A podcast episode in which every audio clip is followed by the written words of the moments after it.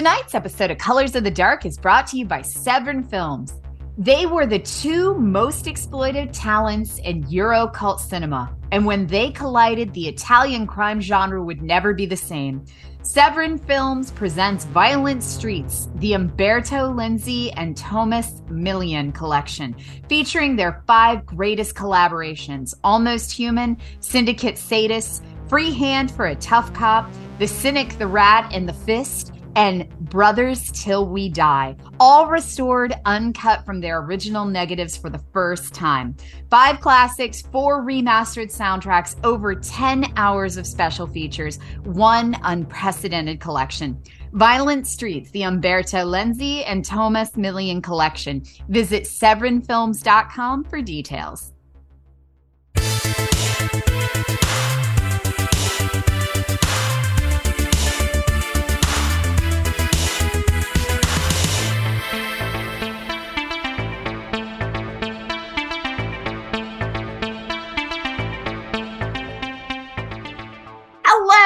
And welcome to Colors of the Dark. I am your co-host Rebecca McKendry, and with me is a COVID-laden Elric Kane. How you feeling, buddy? I'm less laden, but I'm COVID. Uh, yeah, I mean, I, they wait. Look, COVID has been very polite to me. I do want because I think a lot of people are throwing COVID under the bus. I want to defend one thing in my case, at least. uh, it allowed me to shoot my feature film in summer without once intruding on my person when I was terrified of it. And then it let me go my entire trip. And it waited till the plane ride home from my home, uh, visiting my mom in New Zealand. It waited till I came home. And that, that is at least something, you know? It's, it's a real stand up move on COVID. It is. I mean, COVID um, has been such a bitch to so many people, but to me, COVID, you, you did okay. Um, Somehow I have not, I have escaped the COVID thus far. I've seen both my kids through it and, um, that wasn't fun because yeah, be glad that you don't have five year old COVID because five year old COVID, you just puke the whole time. That's all Strummer did.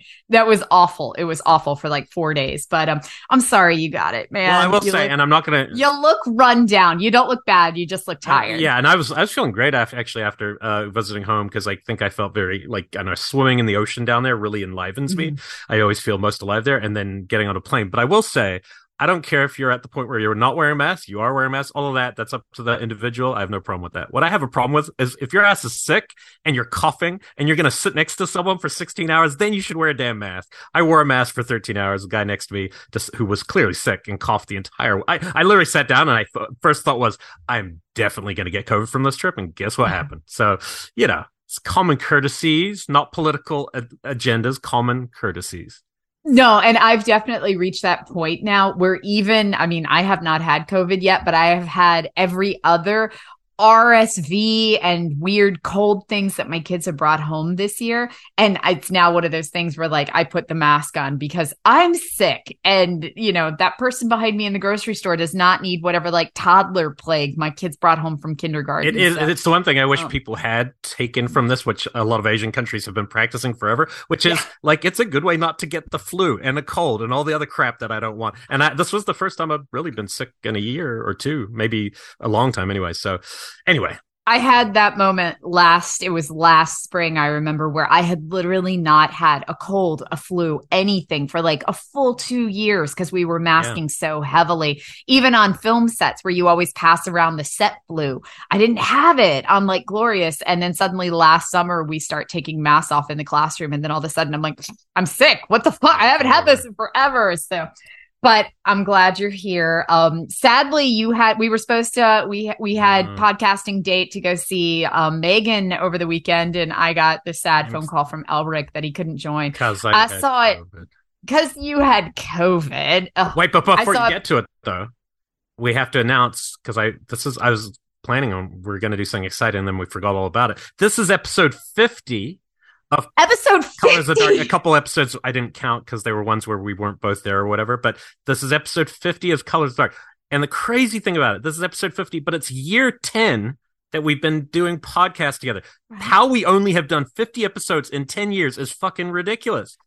this is we are the worst podcasters ever. ever we only do five a year. That's, that is so episode max. 50, but our 10th year doing it, we have had uh let's count it down. Inside Horror, Killer POV. POV. Uh, Shockwave. Almost forgot the name. I was about to say Scream Box Wave. Or, Shockwave, and then this. Shockwaves, and then this together. 10 years, so not bad. Uh, and a couple episodes of Nightmare University That's right, together. We've done there. ample scream drafts together. Um, they're already booking us for more screen drafts together. yeah, so, so, we've been doing some stuff. Anyway, so episode 50, 10 years in, slow But- rate. I don't think most people realize that our history started over 10 years ago. It was actually before like we started podcasting together um, on a web show called Inside Horror, Right. where yeah. I was male girl. Well, I, I Um, cast you technically. On, well, I didn't. I know you from did. Other applicants. I just asked you, would you come and become the chat part of that? So you were like the third co-host because we had already been going for a while. Me and Stacey Lane, Mhm. and then that, uh, and then that led to I. Well, I didn't really pick Killer POV. We were all selected. We were So cast. I, I for guess Killer that's kind of random how that all worked. Yeah. Um, but Andrew Cash is the one who kind of suggested everyone. So anyway, interesting history, but ten years goes crazy But- fast. We also had another anniversary today that popped up, and then suddenly Jared and I were like, "Holy shit!" oh, that's yeah. Um, it is the 10 year anniversary of the first time we ever did Dead Right Horror Trivia at Jump Cut. Actually, that's what Um, triggered it because I realized, oh well, we we did that around the same time. It all started. Mhm. You know, we did Inside Horror Little, so it might have even been 11 years that we've been podcasting. But that's actually when I saw that post, it's what triggered my mind. Like, oh, that means Yeah. we've been doing this for a while. Anyway, that means we've run out of stuff to say. There's nothing more to say about horror. That's it. We've done it. But 50 episodes of Colors of the Dark. Thank you guys for staying with us for so long. Elric and I have at least another hundred in us. I'm just saying this for him. He looks exhausted right now. He's literally like his eyes are shifting back and forth. I will forth. say this. I will say because I, I I used to say I could probably do this for like ten years or something, and now that we're here, I think I don't know how long I could do the main show, but I could do the deep cut version, which is just like deep cut pics we see. I could do that for the rest of my life because So could I'm I? always going to want to see random excited. shit. Yeah, I'm always going to want to see random films. even this week, this is my teaser for our deep cuts. Even this week, I watched some absolutely like bonkers stuff that I couldn't find anywhere else that like I found on YouTube and just like crazy stuff that I was so excited about made for TV movies. Um, but yeah, I included one kind of bonkers one in my list for this week just because I really enjoyed it. Well, it's, it's Um, funny because I yeah. when I got back, I told you. So one of the nice things about taking a break. Which I just needed. I was really burnt out on everything movie related. Because I think if you make a movie or something in the middle of your normal year and try to do everything that you also did on top of that, it's just ri- insane. And uh, I didn't watch any movies on my trip. Uh, I watched movies on the plane rides, and not once did I watch. Oh, I actually watched Becky. No, I watched Becky right in the middle, just randomly. That's cool. couldn't. Yeah, I thought it was pretty good. I, I didn't love it. I like Joel McHale in that. Yeah, I was interested. I, I'm more excited. I know there's a Becky too, and I'm kind of more curious where they'll take it now. But, um, but no, uh, but anyway, so that was the end of the thing, and that was nice to have a break. But what's funny is, so I was coming back, going, "Oh man, I'm not going to even have any movies to talk about uh, at the top of the show because I've been, I just got back. Then I got COVID, and I've watched 18 films in the last five days." and I've watched all new horror movies. So I'm telling you, I it's kind of it all worked out for the betterment of you, the listener. Excellent. well, I did during break because during break I decided, um, and part of it was like I stress clean. I'm a really big Elric knows this. I've like I'm a huge he's seen it in action where I'm a big stress cleaner. Um, and I will gut entire rooms and paint and rearrange furniture and then put everything back and go through it and take boxes to Goodwill and redo drapes. Like I'm nuts about it when I get really stressed out. Um, I'm pretty sure it's like a control freak issue, but fine. I'm Um, but I-. you don't even need to pay for a shrink. I'm gonna just weigh in here. control Be like, it is accurate. what um but that was how i spent much of my break was like this is how i'm going to de-stress was by doing this so i cleaned a lot and i watched movies the whole time while doing it so i would just pop things on my laptop and be like i'm gonna paint the bathroom while i watch this so Well, we'll hear some of those when we do our deep cuts next week. yeah definitely um so i decided to go by myself Ooh. to see Megan yesterday morning. Um, I went to the early morning cheap show, which was still absolutely fun. Um, and even for that, I was like, no one's going to see this at like 10 a.m. on a Sunday at the AMC in Burbank. And it was still a packed house. I still had to sit in like the second row and I'm farsighted as fuck, um, which Elric also knows. I always sit in the back seat, um, in the very back row. And, um, that's kind of my go-to, but I sat up front and I still was able to see it. And um, I won't say much about this because I'm going to assume at this point that some too. of our listeners have not seen it. Elric hasn't seen it yet. I'll go back and see it again. Yeah, it was that wanna, fun. It'll be the first I, thing I see well, when I'm done. I mean, because also the main thing is the Spike, the Kiwi director who made a movie we both loved when we first saw it, which was Housebound, yeah. and it's been a long time since that. Hmm. Um. So this is James Wan, Atomic Monster, teaming up with Blumhouse Production. Um. And I found this to be so much fun. So this is I walked away feeling about this almost identical to the way that I felt about Malignant, hmm. where this is one of these movies that in the 80s or the 90s, I would have found as like a gem direct to VHS release. And then suddenly been like, holy shit, you guys, have you seen this bonkers ass movie? But somehow in the James Wan vehicle, he is able to take these movies to a mall near you and make like $35 million off of them, which is absolutely amazing. So this, it's campy. It's the best. It's just the best of a killer doll concept that you can feel. It, it functions very much like a slasher. And because, and I will say, um, don't go into this expecting a lot of plot or a lot of character you get like 10 minutes of that. Like it definitely really pushes to get to the killer doll as quickly as possible which is good because every that's what everybody was there for. And even at you know 10 30 in the morning people were cheering for it. Like controversial um, question because i start debating yeah. online. Is this a which which does it fit better with? Because i was making dearest dolly jokes before but is it fit more in the canon of uh doll movie or bad robot movies I would say bad robot. Yeah, because she's a robot, right? Yeah, yeah, I put it more in bad robot. Okay, um, so because she doesn't function like a doll, mm. it functions like a robot. It is supposed to be like one of these actual robots that like can connect with you and have emotional impact. Mm-hmm. And yeah, it's very much like about the technology of it, but she connects so much that she kind of becomes like a killbot um for the most part. And she picks up behaviors like everybody has seen the the gif of her dancing. yeah, that's funny. Um like she she is able to pick up behaviors and mimic them back and essentially kind of become this kid's protector. And i have to say that when i was watching the trailer it was very much like that's weird special effects. Like i don't know if i'm looking at a person in a suit or some type of vfx or something weird in between. It just moves weird. And somehow on the screen, it totally works because it is so far into the uncanny valley that it's like to a creepy mm. point. The way that she moves through the entire thing, there's just this weird motion to it that really accentuates the uncanny valley in a really successful mm. way. Whereas usually um, with killer robot movies, it would make me bump a bit, especially if it's something where I'm supposed to believe, like Splice, where I'm supposed to believe that it's like an actual you know, creature that's corporally exists in the same realm as all these other people. This I totally bought.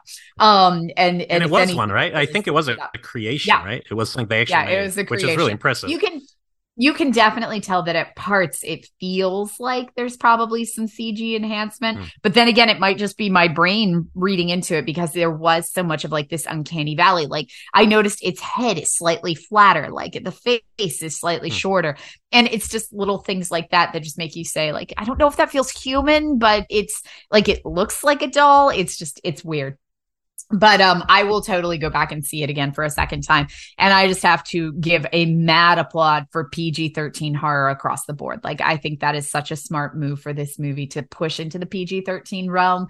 And um yeah it's campy fun. It is just campy fun. So go see the, what the last pg-13 hit was. Um i'm sure there's one last year. I just can't recall I'm trying. Was Happy Death Day PG thirteen? I would have. I would have guessed so. Uh, there's got to be I mean, one. Definitely the second then. one. The second Happy yeah. Death Day had that. Whole, um, I feel like there has to be something. And they're great. Since so. then, mm-hmm. yeah. But um, PG thirteen horror. Okay, well, did you see Yule Log? Because I feel like you had to. No, I, I, that came out right when I left, and I could have watched it from there. But I was curious about. It. Do that one before the one. There's one we both saw that I'm curious about. Um, okay. Yeah, hit me with Yule Log because so, it sounded cool. I'll jump in with Yule Log. So Yule Log, this one came out right before Christmas. Like it was literally like the week before Christmas. Like we had already stopped both of our shows, um, yeah, we did our list. and Deep Cuts. Yeah. yeah. we'd already done like our top 10 list, as had most of the reviewers. Um, and then suddenly I didn't even know this was there. I saw nothing. I saw no trailers.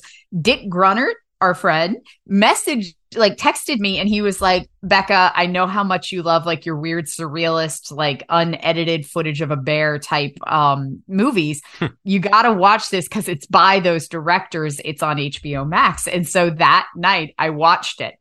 And this is everything I love in the world. Hmm. It's surreal. Don't go in taking it seriously as some like, you know, heavy, scary, smile ish horror film.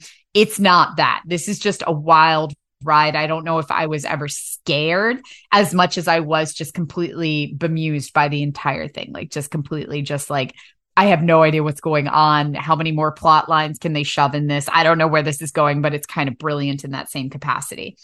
Um, so it starts out, and I wish they could have kept this going for the entire time, but I see why they had to break this.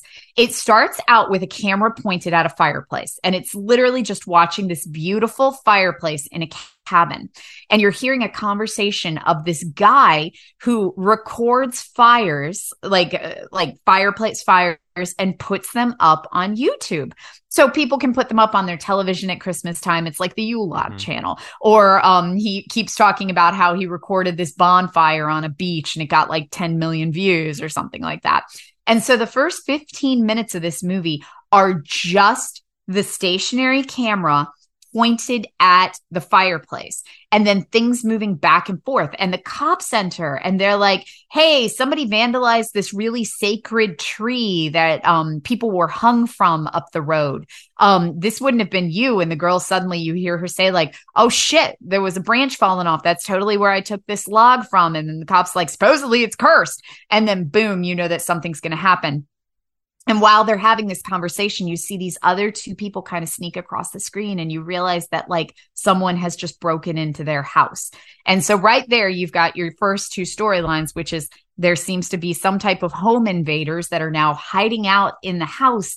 And then you've also got this cursed log in the fireplace. Hmm. And then a few minutes later, this other group of people show up and they're like, we rented this Airbnb cabin. And then the couple are like, no, we rented this Airbnb cabin. Well, I guess we'll all stay the night. And then suddenly you've got your third plot line set up and it keeps adding and it keeps adding and it gets utterly insane. Um, and they all somehow function in tandem. Aliens show up at one point. Mm. Um, and every single one of the storylines pays out. Every single one of the storylines goes somewhere. Is it set at Christmas? Yes, it is set I have at to Christmas. wait one year before I can watch this. Before you can watch it again. and I will say the curse log, this is what everybody knows it as. Eventually the curse log leaves the fireplace hmm. and starts killing people, oh. which is just absolutely amazing. Um, it's surrealistic, it's absurdist, it jumps from plot line to plot line. Um, it does not stay on that stationary camera of the Yule Log the entire time. Eventually it goes back to like a third person omniscient regular style of filming um, when he moves the camera and then it goes found footage for a couple of minutes and then it just goes to regular filming um, so you get those kind of three different types i i think uh, when i first saw the camera pointed at the fireplace i was like if they do this for the full 90 minutes and are, are somehow able to make a movie out of the stationary camera it will be the most brilliant thing of the year they did not do that and i got why because it would be damn near impossible mm. with all of the five different plot lines they had going on but somehow it was still incredibly successful. Um, and a mad shout out the um I'll, I'll call her the mother of the um the strangers ish slashers who break into the house the home invasion characters. The mother is played by Tordy Clark who is um my woman. I i called her my prophet or my charon at the beginning of glorious the one who's oh, yeah. sitting on the picnic table. Um because this was made by the adult swim folks out of atlanta. And so that same region i shot glorious in right outside of miss Mississippi. And um, yeah, so Tordy is in this one as well, and she's amazing. So yeah, it was it was really good to see her in that. All right, so one year from one now, I'll answer. Fun. I'll answer this call. even even without Christmas, if you're looking for something really weird, really absurdist, surrealism, you know how much I love my like crazy absurdism. This was a treat. All right, well, let's go to one that uh, I guarantee you that won't be the the strangest formal uh, execution of a movie we talk about today. But uh, the next one, I was curious about your thoughts because I think you just saw it, and I saw it uh, a couple days ago when I was in bed.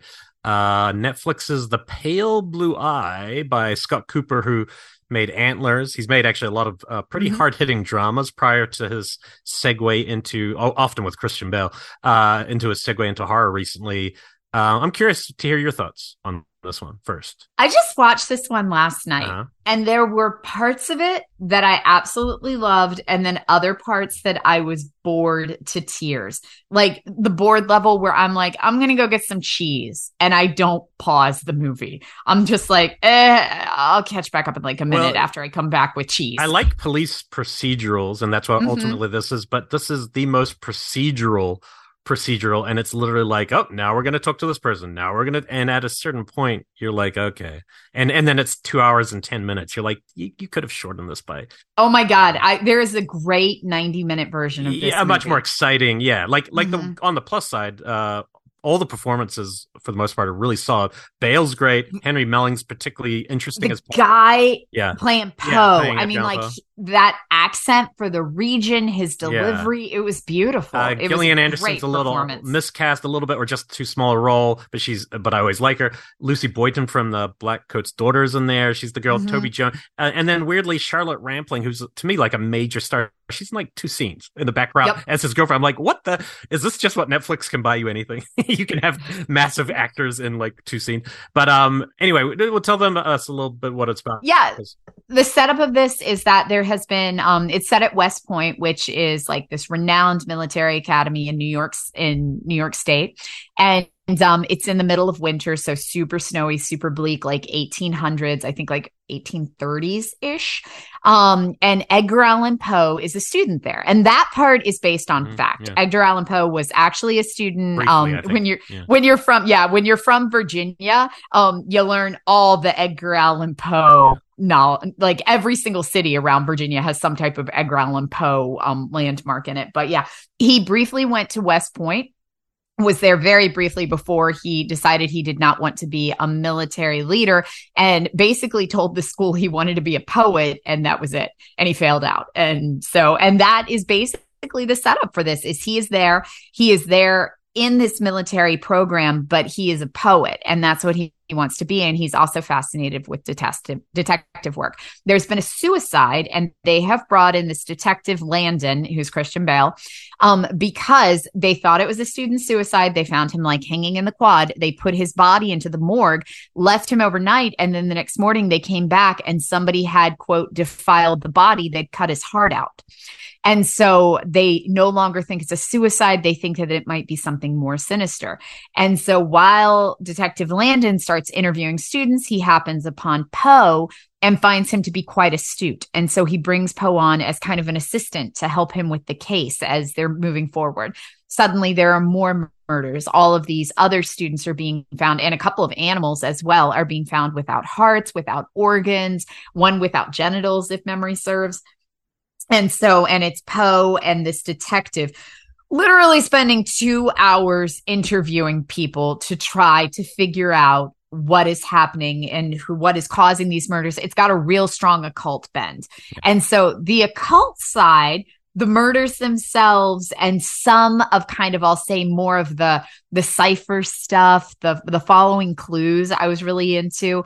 Um, all of the interviews, you're right, it's where it lost me. It's where I made my cheese trips to the kitchen, which also says a lot about my viewing habits. If I'm just like, I need cheese, and then I'm off for yeah, two minutes. Yeah, it has a nice um, icy um, style to the way the film looks, but the but the yeah. filmmaking doesn't have. It's not telling you the story visually. It's it's letting yeah. it all be told through the dialogue and the meetings. And to me, you know, films really can lose you at that when they're kind of expressing themselves that way. So, mm-hmm. but it's not terrible. It's like very middle of the road. It's on Netflix now. I think some people will really like it uh, more than others, but to me, it was kind of like eh, a lukewarm start to the year.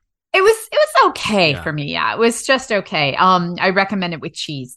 And uh, I will say, enjoy it while you can, because I've been so I don't even know if this is like common knowledge, but a lot of the studios will release what they call buyer mandates, where every you know couple of quarters or twice a year they will release kind of a general knowledge of things that they're looking for. We're looking for kids on bike shows no romantic dramas or things like that. Um and i've been they've been rolling out over the past couple of weeks and on most of them i have seen no period pieces. Hmm. And so I'm kind of like, why is everyone against period pieces all of a sudden? I'm seeing it both on TV and film. Um, you know, my problem with period pieces, I've told you this before, my part period, period problem, not like 70s, but like, you know, 1800s is that I know everyone is already dead. And so, like, if I know everyone in the story is dead, the stakes are much lower. Like, I don't care. If the detective's dead. Poe's dead. You're all dead. They're not technically. No, they're dead to me. They're not. They're not alive. And so it's all you know. You got no stakes. Everyone's dead. So because they may have died seventy exactly. years later, I'm not even scared. Watch, Whatever. Like a romance. Who cares if you get stabbed? I mean, you're going to die in the 1800s I'm watching Pride anyway. And the two characters come together, and I'm like, you're already dead. I don't care that you're kissing in the rain. You're, you're dead. You know. Oh, that is, is so nihilist. on all things. Period. The end. Uh, so I'm with I'm with that trend. Uh, well, I will say this movie probably cost a fucking fortune. It plus, cool. it was all it. Plus, it was all source lighting. It looked really cold. Like shooting in the snow in general is just a miserable experience. Yeah, so God bless the filmmakers for that. It looked like it was not a fun shoot. Yeah. Um, but yeah, it it was it was okay. Um, did you get to I don't know if you ended up having time to watch the much uh getting much talked about, much hyped through the internet machine because it was leaked at one point, and that is uh the up and coming Skinamarink. No, I did not get to watch that yet. It is sitting in my email inbox. Okay, so I'll, I'll uh, there's not no way I could spoil this anyway. Uh, it was. I keep hearing scariest movie okay. of the year. I don't even know if I'd use the word movie. I think that might over hype it, and I don't mean that even as a slam. I just this is not. It's a movie in the same way Begotten or things like that are movies. Those experiments. Oh. It's an experience. It oh. doesn't have imagery like Begotten, but it is as abstract and as singularly made as Begotten is, and and would probably if it wasn't. I, I mean, look, I'm all for that it's getting this first theatrical window, but I think a movie like this works better as something that you're seeing on the internet or on your computer personally. Uh, for me, I watched it in the dark on my internet, you know, on my computer from a screener that we got legally. But this was a film that was yeah. heavily, probably the most pirated thing this year because, uh, unfortunately, the director had a, it was a very early screening for a festival. It somehow got um, it was at Fantasia. It played yeah, at Fantasia. But I don't know if it was Fantasia was. was. the problem. I'm saying like one of the festivals it played at at the start had some sort of security issue and it got out and then suddenly it was everywhere. Oh. And it actually is the reason though, because of this leak. I wouldn't suggest this for all movies, right? But for a movie like this, it kind of makes sense. It became this viral thing and on all the Reddits, everyone's saying scariest movie ever. And I think because of that leak is why it's potentially getting a mm-hmm. release. Um, it might be really scary in a theater, but this movie is so abstract. So my review. Uh, so is it experimental? That's kind of my gauge. Definitely like, experimental, okay. but in a way, it's very rigorous, and I'm very impressed that this. Pre- so okay, the the story: two kids wake up in the middle of the night, uh, and they're looking for their dad. They don't live with their mom. They can't find him. But not only that, there are no longer windows or doors or anything in the house, and there's just like cartoons running and stuff. Now everything's kind of changed and vanished. Now that alone sounds like a unique kind of could even be a big Netflix kind of movie. What mm-hmm. is so interesting about the movie is it. Ne- I mean, talk about rigorous. It never shows a character's face. So, so already a hundred minute movie. It not once does it show one of the characters' face. So you see the kids. The kids. Nope. You see the kids' feet. You see, you hardly even see upper body type stuff. You can wow. Uh, it is shot in so much darkness the entire film, which I think is a big part of the the point of the movie is that you start to see things at times like that aren't there that are just how you're seeing the image um, and it pushes them to very abstract like you'll see childhood toys. You'll see uh, an old tv playing old like you know uh, clearance free cartoons. You'll hear the phone ring. You'll see weird lights from other rooms. You'll hear, and so basically, what it's doing effectively, and it is really effective. So I don't, I'm not slamming it when I say it's not really a movie, but people, comp- it, it does, it's hard to compare because you haven't got an emotional connection to a character in a way in traditional movies do. But what you do have is tons of atmosphere. Uh, it's basically that happens. You're wondering about 30 minutes in. I was like, what is going to happen? It's just two kids going, should we go upstairs? Should we go downstairs? What do you want to do? Kind of thing. And then suddenly you hear the voice going, you know, like Kylie, come up here like this creepy voice and what it Mhm. does and i have read i did read an interview afterwards because i was curious and it's effective is while i was watching it I, that, I was just telling you about that first night of having covid before knowing i had covid i had such fitful uh, i had that fitful sleep where you're not actually sure if you ever got any sleep like it's so fitful you can't remember when you wake up did i actually sleep at all or was i always in this in between state this entire movie is Yeah. trying to an attempt to recreate that me. In between state, but when you were a kid and how the world looked and that you never see everything clear and you're kind of dreamy. So the whole movie is shot like that. It's, I mean, it's really impressive in terms of just the rigor of going, I'm just going to only do this. And that's the movie. Uh, um, there's parts, there's a couple parts that are super creepy because of the voice and little just being in the dark and stuff. Um, I think from, I think it'll be super effective for some people more than others. I, I still like character identification. So for Mhm. me, I I can't get that creep. I can get a little like, ooh, this is a weird found object. It's definitely more in the found footage world, even though you wouldn't people wouldn't call it a found footage film. But to me, it's maybe more of a found footage film than a than what we think of as found footage films because it's like you're just watching this footage unravel. Um, and it's you know kind of impossible. But there's not much more to say except that it's like an experience. I think people should definitely check it out. See, uh, we're going to the World's Fair was far more like they're similar. Like I could almost imagine this being the film the girl and we're we're going to the World's Fair was watching from last year, but that film because it has a central character, but they're they're coming from a similar place, which is it's Mhm. almost like a new place for horror, which is what's happening online and the exchange of imagery and you know what could be traded in these nebulous spaces. I I, I think it's a very interesting movie. Um, I just I still I think it's going to take me a while to kind of go, oh, what what is that? And that's cool because I think that's its intention in a lot of ways. Yeah, I have seen the reviews have either been like, this is the scariest, most disturbing thing ever, or three out of five. I don't really know what to make of it. Um, because do- I've looked yeah. at a bunch of the reviews. I think this would have been a lot scarier. Like if you go to a movie theater and sit down to watch this, and maybe I'm going to be wrong. People are going to see it this coming week in movie theaters. I'm very curious if they're terrified, and it might well work that way. But I also wonder if this was something that was even scarier for people who discovered it leaked into the internet and found it and thought, "What is this footage I'm now?" Because it never says I'm a movie. It has it has credits, but it you really you're watching the whole time waiting to find out what's gonna what's gonna come next. And I think that you know that in itself is really interesting. So uh, I definitely recommend it. I think all horror people should watch it and check it out and see what they think. But yeah, I think some people it will get under the skin more than others, and maybe it's um I, I bet you younger people might get more under their skin because that's they spend maybe more of their time like watching stuff on the internet. I don't know. I'm excited. I, I read one review that talked about it in sense of your childhood home, Oh yeah, of like the memories of your childhood home and how you memorize every element of the home, And he's done that. everything is. he this is set in '96. I think the credit does come up at the start, and that I and it's his house in Alberta or whatever. And there there Mhm. will be toys that you will recognize and things, but a lot of it is in such darkness you'll only see a little bit, you know, because it's never brightly lit. It's all it's quite dreamy and and but I do think it's about that dreamy space because like it really reminded me of that when it when it ended, and I was like, it almost felt like, oh, did this person tap into what I just was suffering a couple days ago, and which is interesting, you know. Not enough Yeah. weird movies and experiments, literal experiments, get made. Um, you know, they have to be independent. Yeah.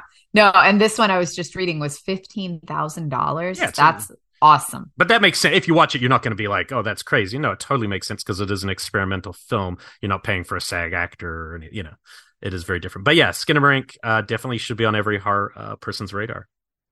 Excellent. Okay. Um, well, I'm gonna go to one of do I even have it in front of me? I do. Um, one of I got so many books at Christmas time. That was like my big thing is I just bought books. Um, so and I asked for books for Christmas. Um, so I started with this one just because it was short. It's like a novella size. Um, this is by Adam Nevill, who most folks know for writing The Ritual. Yeah. Um, but this is, I picked this up because somebody had told me like it's really bizarre, but there's a lot of aquatic horror in it. And so I was like, okay, I'm in. And this is Word and Other Derelictions. Hmm. And what this is, um, these are not standard horror stories by any stretch. He's doing something really interesting here. And I found it to be really captivating. What it is, is Adam um, Nevill is creating these scenes. He's basically, there are no characters in this book. Hey, we just talked yeah. about this. There are no characters in this book. Instead, he will spend the chapter describing the scenery of what is existing there. And then you have to figure out what happened. Hmm. um and he'll eventually tell you like he'll, he'll walk you through the whole thing but you'll hear about the bodies and the way that they are you know kind of splayed out and the residue on them and then how the things are arranged around. Like the very first one is on a ship. It's on like a, a sea ship. Hmm. and it talks about the destruction and how the bodies are arranged. And it's kind of like as if the writer or a camera were kind of moving through the space and what you see in order leading up to the thing that will tell you like holy shit something attacked this ship from underneath and like ate everybody I found it to be really fascinating because it was setting up these horrors that were just really cool. Like there was a cult one, this like cult ritual one where it was basically on an island and he was exploring the aftermath of some type of like a mass cult um suicide. And it was just and and there were a lot that were aquatic horror in there. Like the whole thing had like a real strong seaside bend to it. And I found it to be real captivating because you are examining these kind of like after humans, after everyone has been killed, you're just examining the environment. Um, nothing's going to jump out, but at the same time, they were somehow still haunting. Mm. Like I was still thinking about that cult one days later. And so it, it essentially paints scenery and settings of environments after all humans have been exterminated from them. And so it was because they're all very isolated environments. It was cool and it was a real short read. Like each one of these is like four pages long. Mm. and it was just like i read one at a doctor's office. I read one at the dmv um and yeah it was just a really fun trip. So i at least wanted to mention that just because he's got some really cool stuff in What's here. so that title? is word with a y Y R W Y R D word and other derelictions. Interesting. Yeah, uh, that one's kind of yeah, that does sound like a good follow up to uh, the abstract film. Um, I saw one last night that I hadn't heard of. I, I quick because I started my I always keep a Letterboxd list last year of all the horror I'll see, and I kind of rank it before we get to our top ten. But as I mm-hmm. go, and so I've, there's only two movies out so far this year that I've seen, but one of them I hadn't heard of yet, and I'm really glad I looked it up because I watched it really late last night. Called Candyland and it if I just read is this, this is the truck stop prostitute, yeah, right? Yeah, it's truck stop. Uh, you know, with you know, truck stop woman kind of movie. And I, if I just read that, I probably would have passed in the '70s. I would have loved it. And the modern, they tend to be the grindhouse ripoffs, and they mm-hmm. and they do mm-hmm. put the bad filters, and they and I just can't get through a movie. So I didn't know, but I took the risk and I pushed play, and I was so relieved. This is somebody doing a '70s truck stop movie, but it's set Oh, this one's set in 96, maybe not the last one. Um, what was so cool is it has the vibe of one of those films, the hangout, the sexuality. It doesn't pull any punches. It's really like a lot of nudity, um, but all, you know, to serve the point of what these characters are, uh, with the modern technology, modern cameras. So it's not trying to be the 70s, but it feels more like a Sean Baker focus, uh, before it becomes a horror film. And that impressed me. So I was like, oh, I thought it was going to be like really kind of cheesy for a second. I was expecting kind of rednecky, like. Well, like, it has a uh, little bit of that, but it's like so. Basically, you meet. It like literally just opens. There's a girl riding a guy in a truck, and she gets out, and then you follow her, and then the credits bang up, and then you meet her like three or four friends who they all work there. One of them is Owen Campbell, the guy who's the the filmmaker in X, and he's from Super mm-hmm. Dark Times, and he's a male prostitute, and he's the only male prostitute, and the others are uh, all woman, and they're all really likable. I mean, that's the thing. Usually, movies like this live or die. In the '70s, you'd get really likable, yeah. fun characters having good conversation. That's what this is, and they all li- live in this one little lot, and they all kind of do their business in this one truck stop area or in the bathrooms. And at the same time, there's this religious group who are trying to convert people, and they sound a bit like a cult because they keep talking about uh, a cleansing that's coming. And so that's the horror side. Even if this hadn't had horror, this the last act goes all the way horror, and I'm glad it did. It was good. But like even if it hadn't, and it had just been like a hangout Sean Baker style, I, w- I think I would have been really into it because I was getting into the characters. I really liked them, uh, and I liked their voices. But um, so you get you get to know all these people. There's a kind of a madame older character. She also kind of runs the little motel that they all have a different room at, and she takes a cut. Anyway, you get to know them in the first few scenes. You get to know the religious group, and then basically the plot kicks off where this actress who's become pretty big lately. Her name's uh, Olivia Luccardi. She was the star of that one, Soft and Quiet, last year that mm-hmm. I didn't actually like, but a lot of people do. Um, and something else before that. She has that interesting gap between. She I think she was in the last season of um Channel Zero. She was the younger one. Uh-huh. Has a really interesting gap between her teeth that just she stands out. You notice that um, aspect of her kind of smile, and she is been rejected from the religious group and she's like you know she's a virgin she's you know 20 20 something has never been near normal people. You know she's like part of this cult. She shows up with these girls and you can't tell if she's trying to infiltrate the group or if she actually is weird. And as it goes it's pretty clear that she is uh cleansing people uh, that are sinners. And when she goes about it, she has this cross that opens up and has a blade inside. And it's really interesting. At the first couple, the the fir- very first one, you kind of see uh, the first death, you see kind of background, and I thought it was going to be a little camp.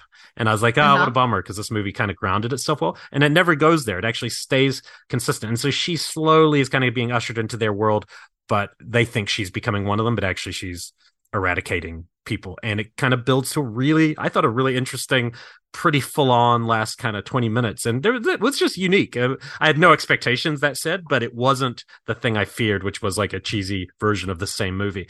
And so i, I was expecting this to be what i think we would have seen if this movie had come out mid 2000s yeah, totally. which is like somewhere at like sleazy over the top torture porn kind of uh, winking at grindhouse but still trying to be way more extreme than grindhouse ever yeah there's was. no grindhouse anything this oh and, and i forgot wow. some of the cast is uh josh brolin's daughter eden brolin i didn't know that's who she was but she was very good um but william baldwin plays a the local sheriff and uh, it's funny because he used to be the very good-looking uh, Baldwin brother. He was the very uh-huh. handsome guy back in Sliver, and now he just looks like Daniel Baldwin. It's like they all eventually just look like Daniel Baldwin, and we all uh, just yeah. devolved. maybe Daniel we Baldwin. all become Daniel Baldwin. Um, but uh, he is playing the local sheriff, and he's interesting because he always pulls up to get a piece of Owen Campbell's character, and so he's the sheriff who's always wanting to have sex with the male uh, gigolo, and it's and and the guy's not that keen on him. So it, it's just you know kind of a fun thing to see him playing uh, against type. But yeah, this movie was a nice little surprise, uh,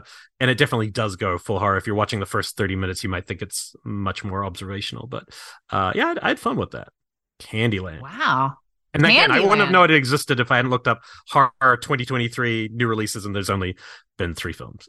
so I have to admit, and it was the tr- it was the the cover, the poster that mm. did it for me because it is like that sexy. It feels very 2005. Yeah, um, I actually did see so, that, and that didn't look good. It looked a little obvious. Yeah, but I will I say it, it, says unrated. All the press on this, and I think I actually have a screener copy in my email, and I had just been like, eh, maybe. I would suggest um, making sure because this version that I push play on said unrated edition, which must mean they must have tried to release a rated one, which is a mm-hmm. shame mm-hmm. because some of the nudity and stuff is what makes this work because we see so little of that in modern genre stuff that when you watch it in this and it's part of their jobs it totally works for me like i'm like yeah this is what i expect from a movie like this you know so it's not just titillation it just feels like it's like very a to b this is nudity is just part of the gig guys you know um so to me that was cool i thought that was like a fun change up not a director wow. i had heard of before john swab but looks like he's made a few films well, what is the other recent one? Because both of the other two that I've got are 70s. So you got anything else contemporary? Uh, yeah, I could I could bust through. I did want to ask you, did you see White Noise? I didn't yet. I've heard that one's really good. Uh, yeah, I guess. I, like Noah Baum. I mean, I don't know what the fuck he was thinking making it. I mean, Noah Baumbach makes such like you know what a Noah Baumbach movie is going to be. That's why I didn't see it. Uh, is I tend not to like Noah Baumbach. I mean, movies. I do. I do like his movies. A lot of them, not maybe as much lately, but like his early stuff. But this is so tone like it's a good book. I read it a long time ago in college.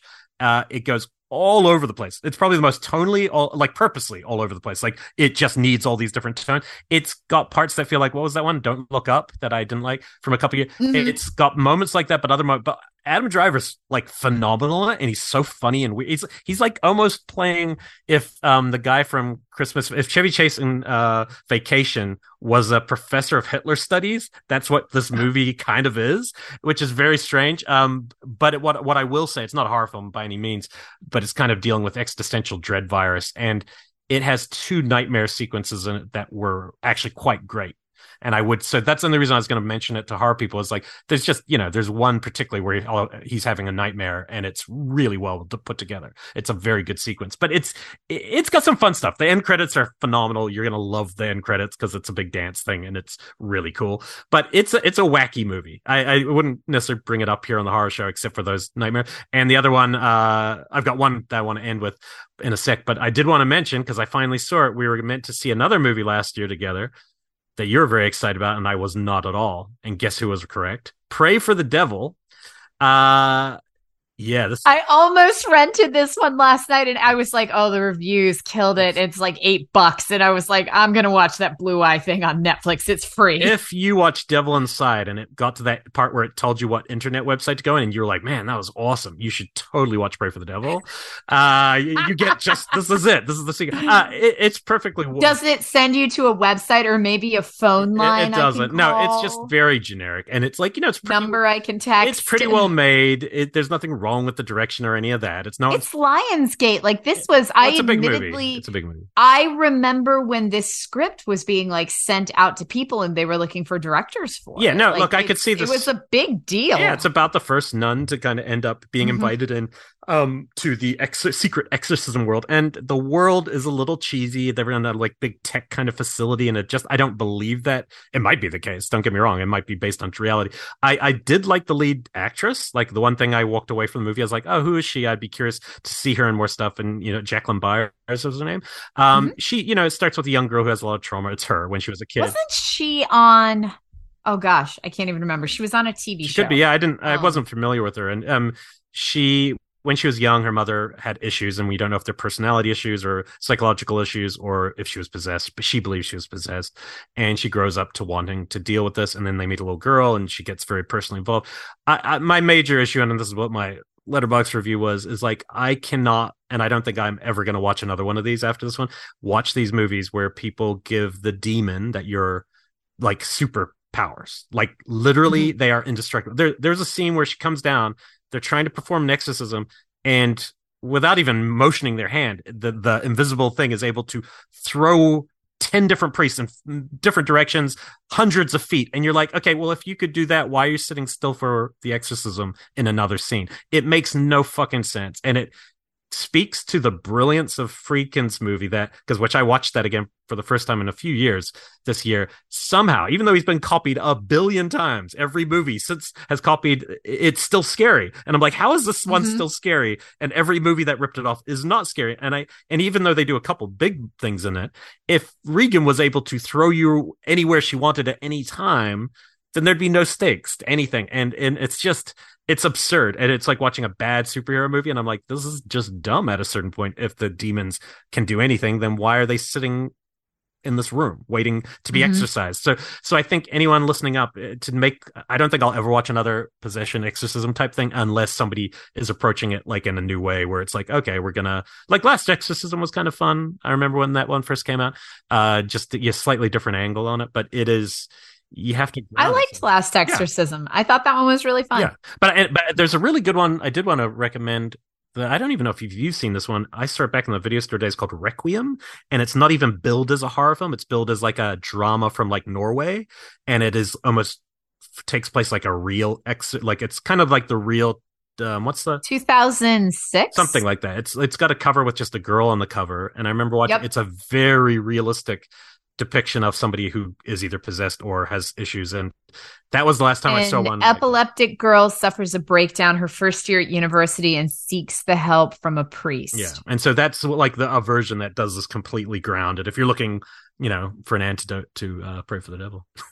Oh she's possessed by six or more demons. That's yeah. Fun or it's based on a woman who, who was that, supposedly yeah yeah, supposedly. And it also, um, so the same woman that was the basis for Requiem was also the woman who was the basis for Exorcism of Emily right. Rose, another exorcism movie that holds. Yeah, and that one's the only difference there is that has such a big court case is such a big part yeah. of it. Um, but it, it's still a great performance in that one. Um, cool. so yeah, not not not down with these superhero. Um, oh, superhero demons. No, not a fan. No. Um, okay, well, I'm gonna take us to the 1970s now because as soon as January hit, I was like, I'm gonna start in with some of my Giallo films. And I actually You're allowed to started, do them here? I thought we are saving them for uh I'm gonna do two. Okay. I've got a couple. I've got a couple that I'll save for for our countdown and my deep cuts. Okay. But um, I've got two because this one isn't even technically a giallo, but it's like a giallo adjacent. It's Okay. like the other All right. giallo. Um, so I had not seen De Palma's sisters. I dare say ever. Hmm. I feel like I probably watched it at one point in high school. I had no recollection of it. Like it was one of those where I've always been like, yeah, I've seen that. Well, what happened? I, I don't remember. And then I sat down to watch it and I was suddenly like, I don't remember this for shit. Um, so I don't know if I ever actually did watch it or if I just assumed I had because it was De Palma. Um, but anytime I've, you know, De Palma is known for everything that he did, especially in those 70s, is so Giallo infused. Um, Mhm. and I had talked about Dressed to Kill on uh Deep Cuts a couple of weeks ago. And so I had sisters ready to go. And I decided to watch this. And yeah, this is even more of a giallo than Dressed to Kill is. Um, the setup of sisters, super psychosexual, um, sexy model. You find out that she's got this sister who used to be her um, Siamese twin that she's been separated from, but her her sister is crazy, and she starts seeing this new guy, but she finds out that it's her sister's birthday, and so her crazy sister is in town and seems to be threatening her, and then it gets completely bonkers, and then from there like the whole thing takes place within the next 12 hours like it almost feels like real time how it rolls from there How about that gets bedroom kill though? Uh, that's all I'm gonna say. That's a great kill. wild, Yeah, unhinged. It's all about voyeurism as well because the kill is witnessed by a woman across the street who is suddenly like, I'm calling the cops. Yeah, it gets real Hitchcock, rear, yeah. rear window where she calls the police and is like, "No, I saw this dude die in this apartment," and then it's completely cleaned by then, and she's like, "I don't know what you're talking about," and then it makes the other woman feel like she's going crazy, and it is just. God, Margot Kidder was such a good actress. Yeah, she really Like, was. Yeah. Performance, it's just so good because she's playing both of the sisters. Yeah, she's good. Um, and and, across the board, yeah, it's just a dynamite, dynamite and has a very good um I mean, it might be politically incorrect now, but it's at the time it was very funny. It's a visual joke where they go to a restaurant and it's like the racist Yeah, undertones, or I won't say racist, No, like he- the yeah, racial. yeah, he's pointing them out. Like undertones. De Palma's yeah, De Palma's he's definitely really in on the joke, pointing them out. It's hilarious where it cuts to the, the kind of restaurant. It's it's it's it's one for the visual gag ages, I think. But Yeah, no, it is, and I even wrote that down as a note that it does have um these really strong racial undertones because it becomes like part of the commentary and it's very off-putting and said kind of whispers, but like uh she was dating a man of another color. And so and it's kind of built into the subtext of the movie, just making the society feel even more unnerving. Um well, so his yeah, early it's stuff, uh, you know, very much there. Yeah, De Palma's early stuff like Hi Mom and all that is he's that's what he's doing. He's fucking with all sorts of things like that. And then he, he Sisters is where he changes and as I think Tarantino put, puts in his book about there's a chapter on Sisters, he talks about how this is the moment where De Palma chooses to to basically rebrand himself as the master of the macabre. Like he realizes, oh, you got Hitchcock and you got Argento just started and he kind of rebrands and that's what you get from this movie onwards which before that he was making like Godardian stuff so Yeah, and this was an interesting thing for me because I always kind of in my brain mistakenly I recall Palma from the uh De Palma from the 1980s. Yeah. Like I always think 1980s De Palma. So I always assume that we had our strong giallo wave and then that influenced De, De Palma and then like 10 years later he starts doing that thing. Yeah. And that's not the case. Like Sisters is 1972. Yeah, he doesn't This- claim any influence by Giallo at all, except that he that it's questionable. He might have seen like a couple things. You know, he, he- there's a good chance he saw. He could have even seen Argento's. Like he might around the similar kind of timing. But no, That feels yeah. So impossible with like the black gloves and the razor blades. It just feels unlikely, but that's okay. Yeah. That's okay. I mean, we'll let you. also a we'll lot of do your Hitchcock. I mean, there's a lot of Hitchcock There in is. his stuff. So, Yeah. so I think they're, but but you know, who knows the reality because those guys are Yeah. cinephiles, right? So they they could have seen anything. yeah, I really, but I mean, uh, what shocked me was that um in this case, it's not Giallo influenced because this was right as Giallo, which I'll talk about in a sec, right as Giallo was really picking up steam. We were starting to see this kind of influx of Giallo. it was not making its way stateside in saturated form yet to the point where I would have been like Giallo, you know, at, in 1972, let's say 71 when he started production or 70, he has not seen 20 of these and he's thus referencing and winking at them like they weren't, it was happening in tandem. Right. So yeah, which shocked me because I always assumed that it was like this direct influence. He might have seen those German Krimi films that had some, they, Yeah. they definitely were less the sexy, they didn't have so much the style and the sexiness of the Giallo Mhm. film. So who knows? But it is, Yeah. it, the timing is interesting. And I, I think from now on, we should call all American Giallos Giallos and the Italian ones Giallos. And that way we don't have to really change when we talk about the American ones. We can just be like Giallo. Hold, uh, wait, I have to say, Giallos. Giallo. Giallo, Giallo. Yeah. It took, so y'all remember there was an ad Yeah. that we did a couple of episodes ago for a really fun kids book called My First Giallo Book. Um, and it took me like because the word Giallo was used so many times during that, I had to concentrate because I'd slip up every couple of ones and say Jello. Imagine Giallo it's like reggae. You're like Giallo. It's like Giallo. Ja, Giallo. Giallo. It, I kept, it's two syllables. Let's get Giallo. Anyway, Um, it, it's it, it uh yeah no those those it's Sisters is a really cool little movie. It's got some Mm-hmm. weird wacky stuff that and experiments that he's always trying new formats or certain split screen stuff that some works some doesn't, but the thriller elements all work.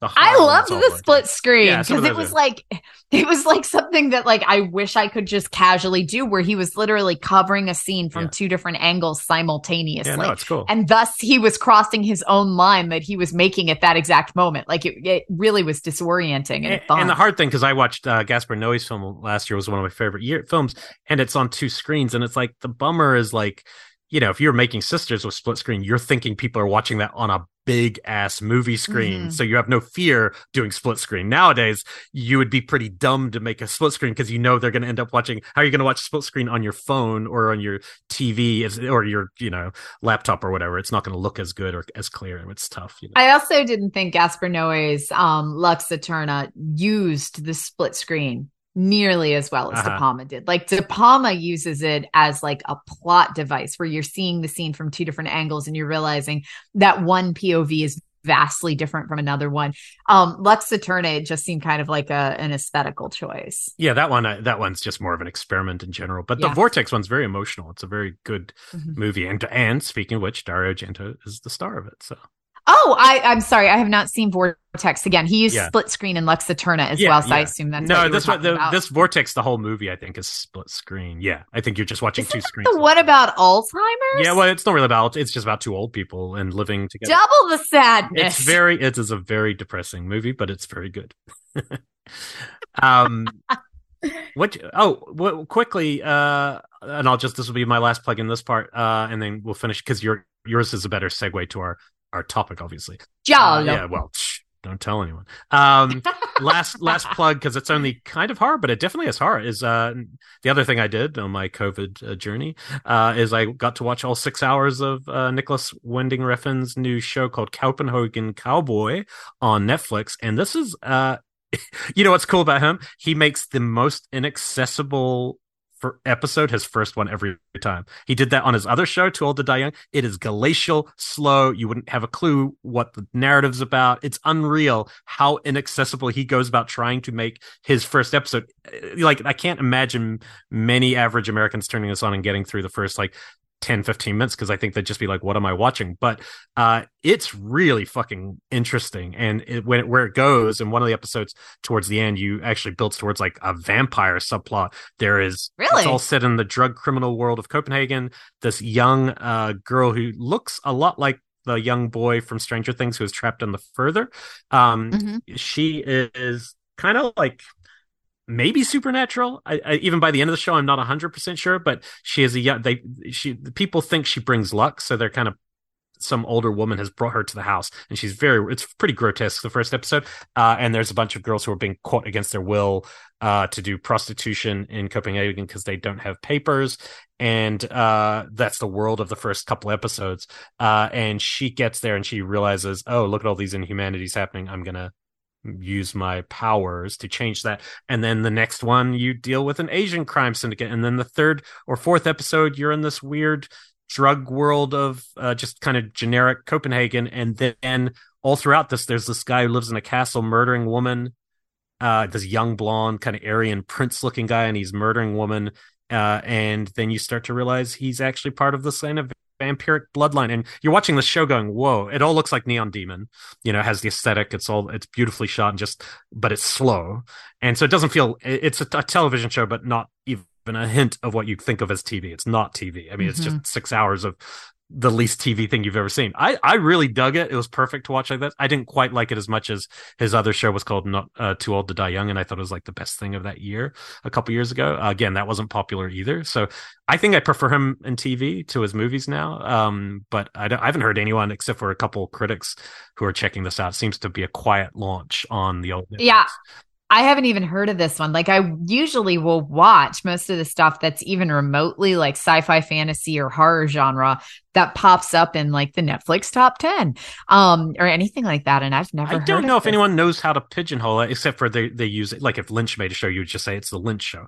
It's similar with this. I think it's if it, it's like Angel, which I love, the LA show. It's an event mm-hmm. Angel show like that, but in this case it's like if, if Angel was a fairy almost and very quiet and has very internal weird powers and very stylized shooting. So shooting style. So you know I, I, think take a risk if you're into like interesting crazy cinema. I think people will some people will get a real kick out of this because it goes it uses so many different genres pop up as it goes. And it's only six episodes you know. Uh, I, I, wouldn't judge it by the first. I liked it from the start but the first one is such a grim world it goes to more interesting places after that. Uh, that's now cowboy this is not horror, but I will mention it because I was kind of interested in the setup of it. And this one was like one of the number one shows on Netflix for the entire holiday. Did you by chance watch Kaleidoscope? I didn't. I saw I saw the poster for it just last night. I don't know what it is. So I watched it. Um, and the setup of it, it's it's about a heist. And um, it's about this massive jewel heist or money heist that is like three years in the making. And it's about this group of criminals and everything that they go through. And it actually goes back at one point like 15 years as you're meeting some of the criminals um, leading up to this massive like billion dollar heist. And the kitsch behind it that is supposed to make it so fun and unique is that every single person who starts watching it watches the episodes in a different order. Huh and I don't even know how they kind of, you know, computerized do that. But like the order that I watch the episodes in and how the information is dispelled and presented to me to get to that point is going to be different from you and different from other people because there are like 10 episodes, you know, it can be rearranged like a hundred different ways. Hmm. Um, and so, yeah, it's kind of fascinating in premise. I will say, like, there were, um, I was in for episodes one, two, and three. And then the fourth and the fifth episode bored the shit out of hmm. me. And then I haven't gone back to it. So now, now here's the question of, Would those episodes have bored you if they'd been the first ones you watched, or you don't know? That's a great question. I don't know because now. I already knew those characters by the time I got to the fourth and the fifth episode. So then seeing them 15 years prior in far less exciting circumstances than this like epic heist. Um, you know, by the time I had seen them in one, two, and three, when it was like, okay, shit's going down. We're almost here, guys. It's exciting, you know, take charge. And now I'm backing up 15 years to a far more passive version of this character. It was just a, a different feeling. And I don't know if I had started with that character, if I would have disliked it from the start, or if I would have been in, or if that had been my last episode, would it have felt, you know, anticlimactic? Um, it's an interesting premise. I don't know if I will go back to it just because those two episodes, I was like, it was, they were cheese episodes for me where I was like, I'm gonna get some yeah. cheese. Um, and you know, I'll just keep the show running, which is always my gauge. If I keep the show running when I go to the kitchen, it's hit or miss for me. Um, if I have to pause it, then that's that's a show. Um, but yeah, I don't know if I'll go back to it because I got distracted and then started watching other stuff. Like the other thing that I watched, which I just have to briefly mm. mention, I found this show. It's a Blumhouse show on Peacock, but it is a Blumhouse true crime show about a wrestler a real life wrestler who is like this absolutely bonkers, crazy personality, Canadian wrestler who also breeds Persian cats that was then accused of imprisoning two of his girlfriends and then later a third girlfriend went missing. Mm. And he is just this outlandish character with cats. Um, and it was called like crime cats and you know, crime, whatever. I'm pretty Um, sure but- it won't be called yes. anything like that. Crime I cats and cr- just have a feeling. It lit, I swear it was. I swear that the title. Now I have to You go look it look up. But the up. title, it was something Crime like Cats. "Crime Cats and Crime." Um, crime cats, cats. and crime. I want that to be the title. Crime cats colon and crime. But it was a Blumhouse show, and it was I had made it through episodes like th- four and five of Kaleidoscope, and then I happened upon Crime Cats and Crime, and then I was like, "Ooh, shiny thing over here!" And I went all through three episodes of Crime Cats and Crimes, and then I never went back to Kaleidoscope. Um, so I need to. I'll get back there eventually, but no. That's the problem No, with streaming. You'll never go back.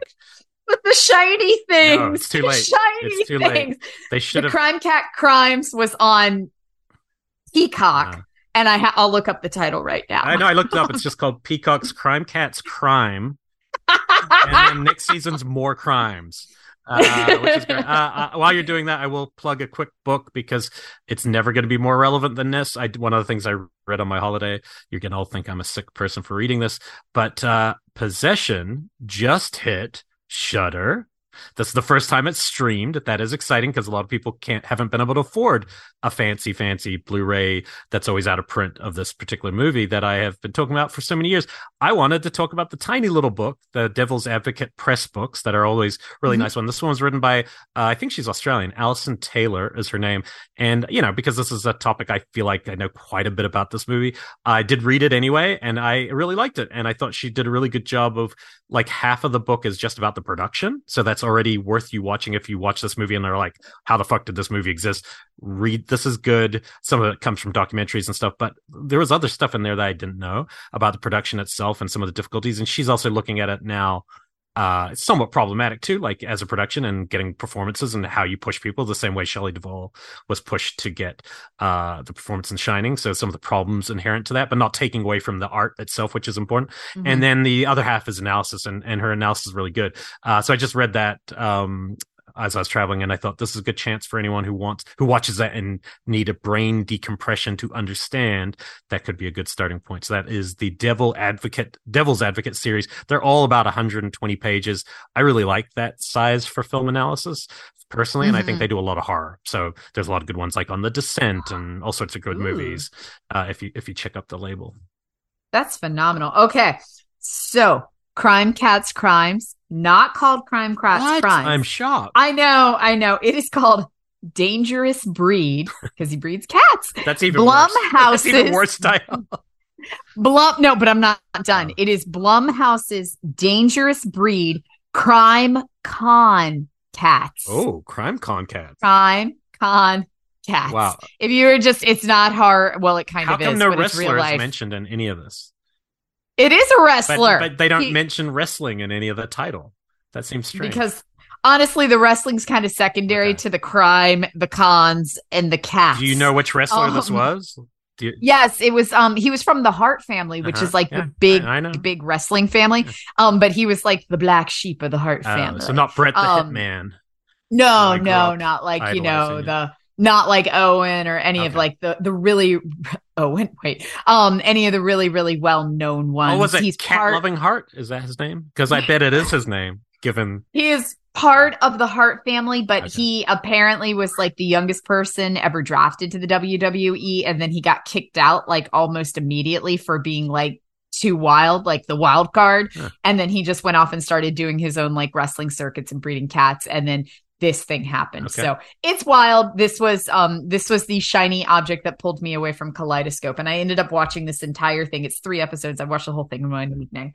Um and did not regret it. So yeah. and I will be running a Okay. poll whether you'll ever finish Kaleidoscope, and my answer is Probably not. Probably not. Um, so I'm gonna do one more, which will be our transition into our final segment, into our fun countdown of the evening. Um, so because January Giallo, um, I had never seen Short Night of the Glass Dolls before. that's it. that That's was one of those one, it's been sitting on my to watch shelf for probably two years. I swear, like we may have been like doing shockwaves and I placed that on my to watch shelf and I never did. So I started working my way through some of those titles while I was stress cleaning and um, watched Short Night of the Glass Dolls. This one was fun. It was bonkers. This is 1971, so you're getting kind of the peak of like a surge of giallo films coming in. Um, this is Aldo Lado, who ends up going on to do Who Saw Her Die, which is another like real classic giallo title. Um, the setup is actually really cool. It is a corpse, a male corpse laying in a morgue, and he can still think. And he's like, Why am I laying here? Why am I naked? Why does everyone think I'm dead? I'm clearly not dead, but he can't move. And so you're, he starts remembering things about how he ended up in that morgue, remembering that his girlfriend went missing, um, that he was accused of the crime and that um, he was trying to figure out who the killer was because he knew he hadn't done it, but the cops were closing in on him thinking that he had done it. And so it's basically that we are flashing back to these memories of him trying to remember how he got there. And it's intercut with doctors, morticians, and medical students leaning over him going, Nope, he looks really dead. He looks really dead. I don't know why rigor mortis set, isn't setting in. That's weird, but he's like really, really dead. And it's leading up. You know they're going to do an autopsy on him. Like they keep talking, like, well, well, the autopsy's in 24 hours, and so it's narrated by his brain as he is trying to figure out if he is dead or alive as he lays there unable to move. And we are bouncing back and forth to him and his girlfriend and how he ended up there. It gets real occulty which is fun. It gets real culty in general. Um, this one it was real bonkers, but I loved that kind of the setup of it, of how the the kind of mechanism worked. Of he is trying to solve his own murder through his mysteries while he's lying on a morgue table. It's very that that setup was very like the Hitchcock hour or something. Mm-hmm. Like it's like a classic yep. hour of TV. Yeah, the setup is all I remember, and I remember liking it, but feeling parts of it were more. um Some of the drama was kind of like okay, yeah. Um, it always is. It's a giallo film. We'll we won't um, you know, fault it too much for having some dry moments. Well, let's but, let's start yeah. there because I had a question I want to. So we're we are going to count off five of our faves slash intro ones we think you could you might dig. Tonight's episode of Colors of the Dark is brought to you by Athletic Greens and their nutrition drink, AG1, a product that Elric and I have been taking every day. After months of being in quarantine, Elric and I both wanted to improve our health in the new year. So we decided to try Athletic Greens. It's a health supplement that actually tastes great and really boosts your energy. Plus, it's from New Zealand, which Elric loves. So, what is AG1? Uh, with one delicious scoop of athletic greens, you're absorbing 75 high quality vitamins, minerals, whole foods source superfoods, probiotics, and adaptogens to help you start your day right. This special blend of ingredients supports your health, your nervous system, your immune system, your energy, all those things. I started taking mine daily right before my breakfast um, and before I started in with the coffee. So it became this thing that I was looking forward to as soon as I got up in the morning. It lets me know that I'm getting the nutrients I need. And after trying to sh- choke down an assortment of homemade kale and quinoa smoothies I was making, I gotta say, the taste of this is great. It's got this wonderful lemon flavor. And it's lifestyle friendly, whether you are keto, vegan, dairy free, paleo, or gluten free. As you guys know, I have crazy food allergies, and it is free from all of the eight major allergens, which I was really impressed with. AG1, it's a small micro habit with big benefits, and it costs less than $3 a day, so way cheaper than the cold brew habit. Right now, it's time to reclaim your health and arm your immune system with convenient daily nutrition, especially heading into the flu and cold season. It's just one scoop in a cup of water every day. That's it.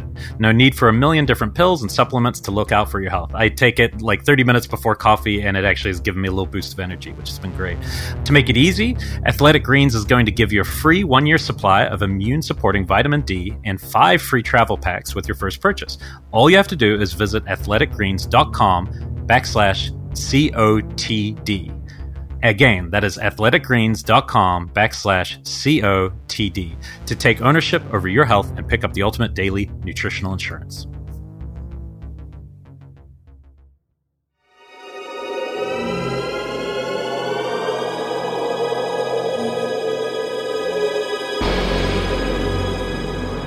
Well, no, but let's talk about giallo in general. Uh, the question I have for you is, uh, especially for you, uh, as someone who likes giallos a lot, but you're not a slasher film person. I want to hear Yeah. why you think you like Giallos. Not why they're different, because there's a lot of differences, but why do you think? Because I don't, I don't even know the answer to this myself. It's kind of hard to hard to quantify some of it. But why do you think you enjoy watching Giallos? The act- because they're not That's very great- scary. They're not Yeah. great mysteries usually, but they are mysteries. Um, you know, for They the most are. part. Uh, they are very stylish. Obviously, sometimes they're very sexy, sometimes they're not. Uh, it's all over the place on in terms of how well they're made, but they're almost always kind of enjoyable to sit and Mhm. watch. But I don't Yes. know exactly why. And you don't really like slashers, so I was like, hmm, I wonder why. Well, I will preface. I actually there are some slashers that I absolutely love. Like there are some films that are considered slashers that I would say are my favorite films. Like they would be on like my desert island. but what I'm film saying is, you would watch Um, any giallo, and you wouldn't watch giallo any film. slasher. no, no, that It's is your very true. food, is like what I mean. You know, when it comes down, and I mean there are we've had those people on the show. I know plenty of them. Yeah. Like Jared Rivet is one where Sure. he will watch any slasher no matter what it is. Um and i can't do that. Like and i feel for me what makes giallos so watchable is what gets lost in a lot of the um step and repeat slashers that we see come out into the 1980s like what about i love about giallo films is and they they are they're just as formulaic as slashers but what I love about them is the visual elements are almost always a part of them. Yeah. And when the visual elements aren't a part of them, those are the ones that I find to be really boring. Like there's always some giallo films that I'll watch where I'm just like, yeah, that one's okay. there's a reason You know, why like don't- Martino could have six films on this list, and Argento Right. could have six films because they're such Yeah. good visual directors. Some of the guys Yeah. from the same period who were doing, let's say, poliziotteschi films might not be as good visually, and then you watch them and they're kind of like just people talking and getting killed, and there's no Yeah. other element. But when they're when they're hitting that visual stuff or ex- experimental, they're way more experimental way more experimental. slasher And- films. Yeah, they bring in a lot more i'd say like more cinematic styles to it like even thinking about like argento with it like you know he's gonna have crazy shots the the set pieces it's not just gonna be girl chased through woods gets hit with axe like there are set pieces i always joke in giallo films whatever the weirdest object on the set um whatever the weirdest element of the set design is someone's gonna die on it um or it will by be the, the, title of the of the movie. Yeah, whatever the will be- weirdest yeah. object you can, or animal, or the glass or- swan on Yes. that blue rug Yeah, yeah. is the title of the movie now yeah um and the soundtracks are always really heavily stylized like what I and that does not get necessarily lost as we see giallos keep going. And it's not to say that some of them don't lose it. Like I have seen giallos that I'm just like I can't even make it through this thing.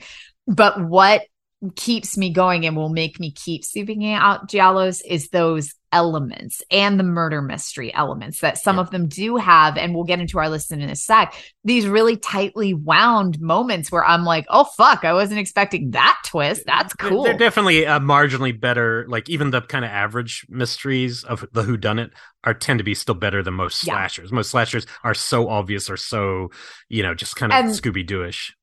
And a lot of i will say again there are slashers that i consider to be some of my all-time favorite films like honestly some of the ones from the 90s like urban legend i will watch that shit anytime and Wait, absolutely over love part it. two. Part two is better. Part two is good Part part, two better. is good but um where it starts to lose me is when you start getting into some of the very recycled ones of the 1980s where there isn't really a mystery like we know it's the redneck guy with the fish hook or It's the I think I just combined- killing, yeah. basically. and it's the routine of the killing and it loses the the style of the murder set piece like i want my murder set pieces to have something interesting about them um that is the point of watching it for me the point is not to just watch somebody get stabbed repeatedly it's to see you know the knife slice through the white t-shirt Yeah. and to have that chase moment and the colors and the visuals of it like there's there's a lot more to it in most giallos not all of them Yeah, uh, the sight and sound lists came out recently. Those lists that people are making to, Mhm. and Béla Tarr, who is the most like art house filmmaker of all time. I, I love his stuff, but he's Hungarian, black and white. He did his top ten, and the only like mo- everything's art cinema except for one Hitchcock, and he put Frenzy, and I was like, hell yes. I fucking I love like, Frenzy. But Frenzy is like that. Frenzy has set Yeah. pieces that really Mhm. are like what we're talking about. Um, it almost fits into a Giallo in a lot of ways. Um, I got into an argument. I will I will not say Yeah. his name so he does not get ridiculed. But um one of our professors at USC, um, I have a Hitchcock purse, mm. and um, he he was like, "Oh God, it's got frenzy on it," and I was like, "That's like my favorite Hitchcock film, dude," and he was like. It's garbage. That's like defacing Hitchcock, oh. and I was like, I bet Hitchcock doesn't no, think Hitchcock so. Lo- loved I, that film. That's a that was like, and it's funny too. It's got great comedy, unbridled Hitchcock. yeah. Um, but yeah, so so some of these you will have already heard us talk about, but we're gonna just list five each. Uh, I'm going to definitely go first only because you've actually already segued it. Uh, so that's why I want to go first. But I will say, if somebody's listening to this, because we've been doing this now, as you heard at the start of the episode, for 10 years, we have talked about a lot of stuff. Becca can't even I keep just, liquids on. I just spilled water all the way down my fucking she, She's classic where I missed her actually do it. But when I turned to look up, she's not, she's looking with like a shocked Buster Keaton face and she's stroking her chest where all the water is. And I'm like, you could have pulled it off without me noticing. I literally just took a sip and it all just came out the side of the nose. We're like color commentary for our faux pas. Uh, um, but what I was going to say is uh, we've been doing this forever. So we've talked about a lot of things we've done uh, episode, entire episodes on Giallo of screen drafts. We did a great episode, I thought. Mm-hmm. So there's lots of times you might, some of it might be repetitious. What I would say, if you're new though, and this whole idea of a January Giallo is new to you, I think we'd probably both agree if you only watched one as an entry, it'd probably be, at least from my mind, it'd be Bird with the Crystal Plumage. If you're looking That's for a great for, entry. Like, what is what mm-hmm. is the genre? What does it look like? What does it feel like? What is the setup? It kind of ticks all the boxes it, it in does. a lot better way than I think Bava's ones do, because Bava's ones are so stylized to an older fashioned way of filmmaking that mm-hmm. is awesome, but not really what this is going to become. This is going to become a modern art form for this 10 year period or whatever it was in Italy. Um, mm-hmm. okay, so we'll just we'll just rush through a few each and give you yep. these will give you some ideas of things you could watch if you haven't seen them. Uh, the reason I wanted to go first was only because you actually name checked it and it's funny because to me it's actually quite an obscure one but you just said it's like mainstream and it makes me laugh because i don't i don't know anyone who's seen it but it, uh, that's who saw her die uh, directed by aldo lado when you said that i was like i don't know if that is mainstream because i've never met anyone else i just assume that that is more renowned for him than uh, short night of the glass dolls i feel like he got more attention for who saw her die who saw her die is much better movie but mm-hmm. actually yeah. he's known in my mind he was known to me and the reason i found this movie for a crazy exploitation movie called Night Train Murders, which is to me, oh, I take that over I Last House no on the left. No fucking left. clue he yeah. directed that. It's basically the Last House on the Left on a train movie that yep. is really beautifully made, though, for as disgusting and mean as it is. But so who saw her die? This one's for. Um, I put this like at, at the end, even though it's because I, I, only started about a year ago and really dug it. It is um written by the guy who wrote Perfume of the Lady in Black, which to me isn't even mm-hmm. really giallo. It's like its own genre. Uh, he wrote it. It's got George Lazenby, ex Bond, Anita Strindberg, and you know sometimes you get fun international stars in these. This is for fans of two movies that are two of my favorites. Al, uh, if you like Alice Sweet Alice, and if you don't like, especially Don't Look Now, this has elements, mm-hmm. especially of Don't Look Now. It, it opens with a young girl in the Swiss Alps or something, and this young kid is literally slashed. She's the victim and murdered, and you're like, whoa! It's a pretty shocking opening and then it cuts to Italy, and the same thing happens again.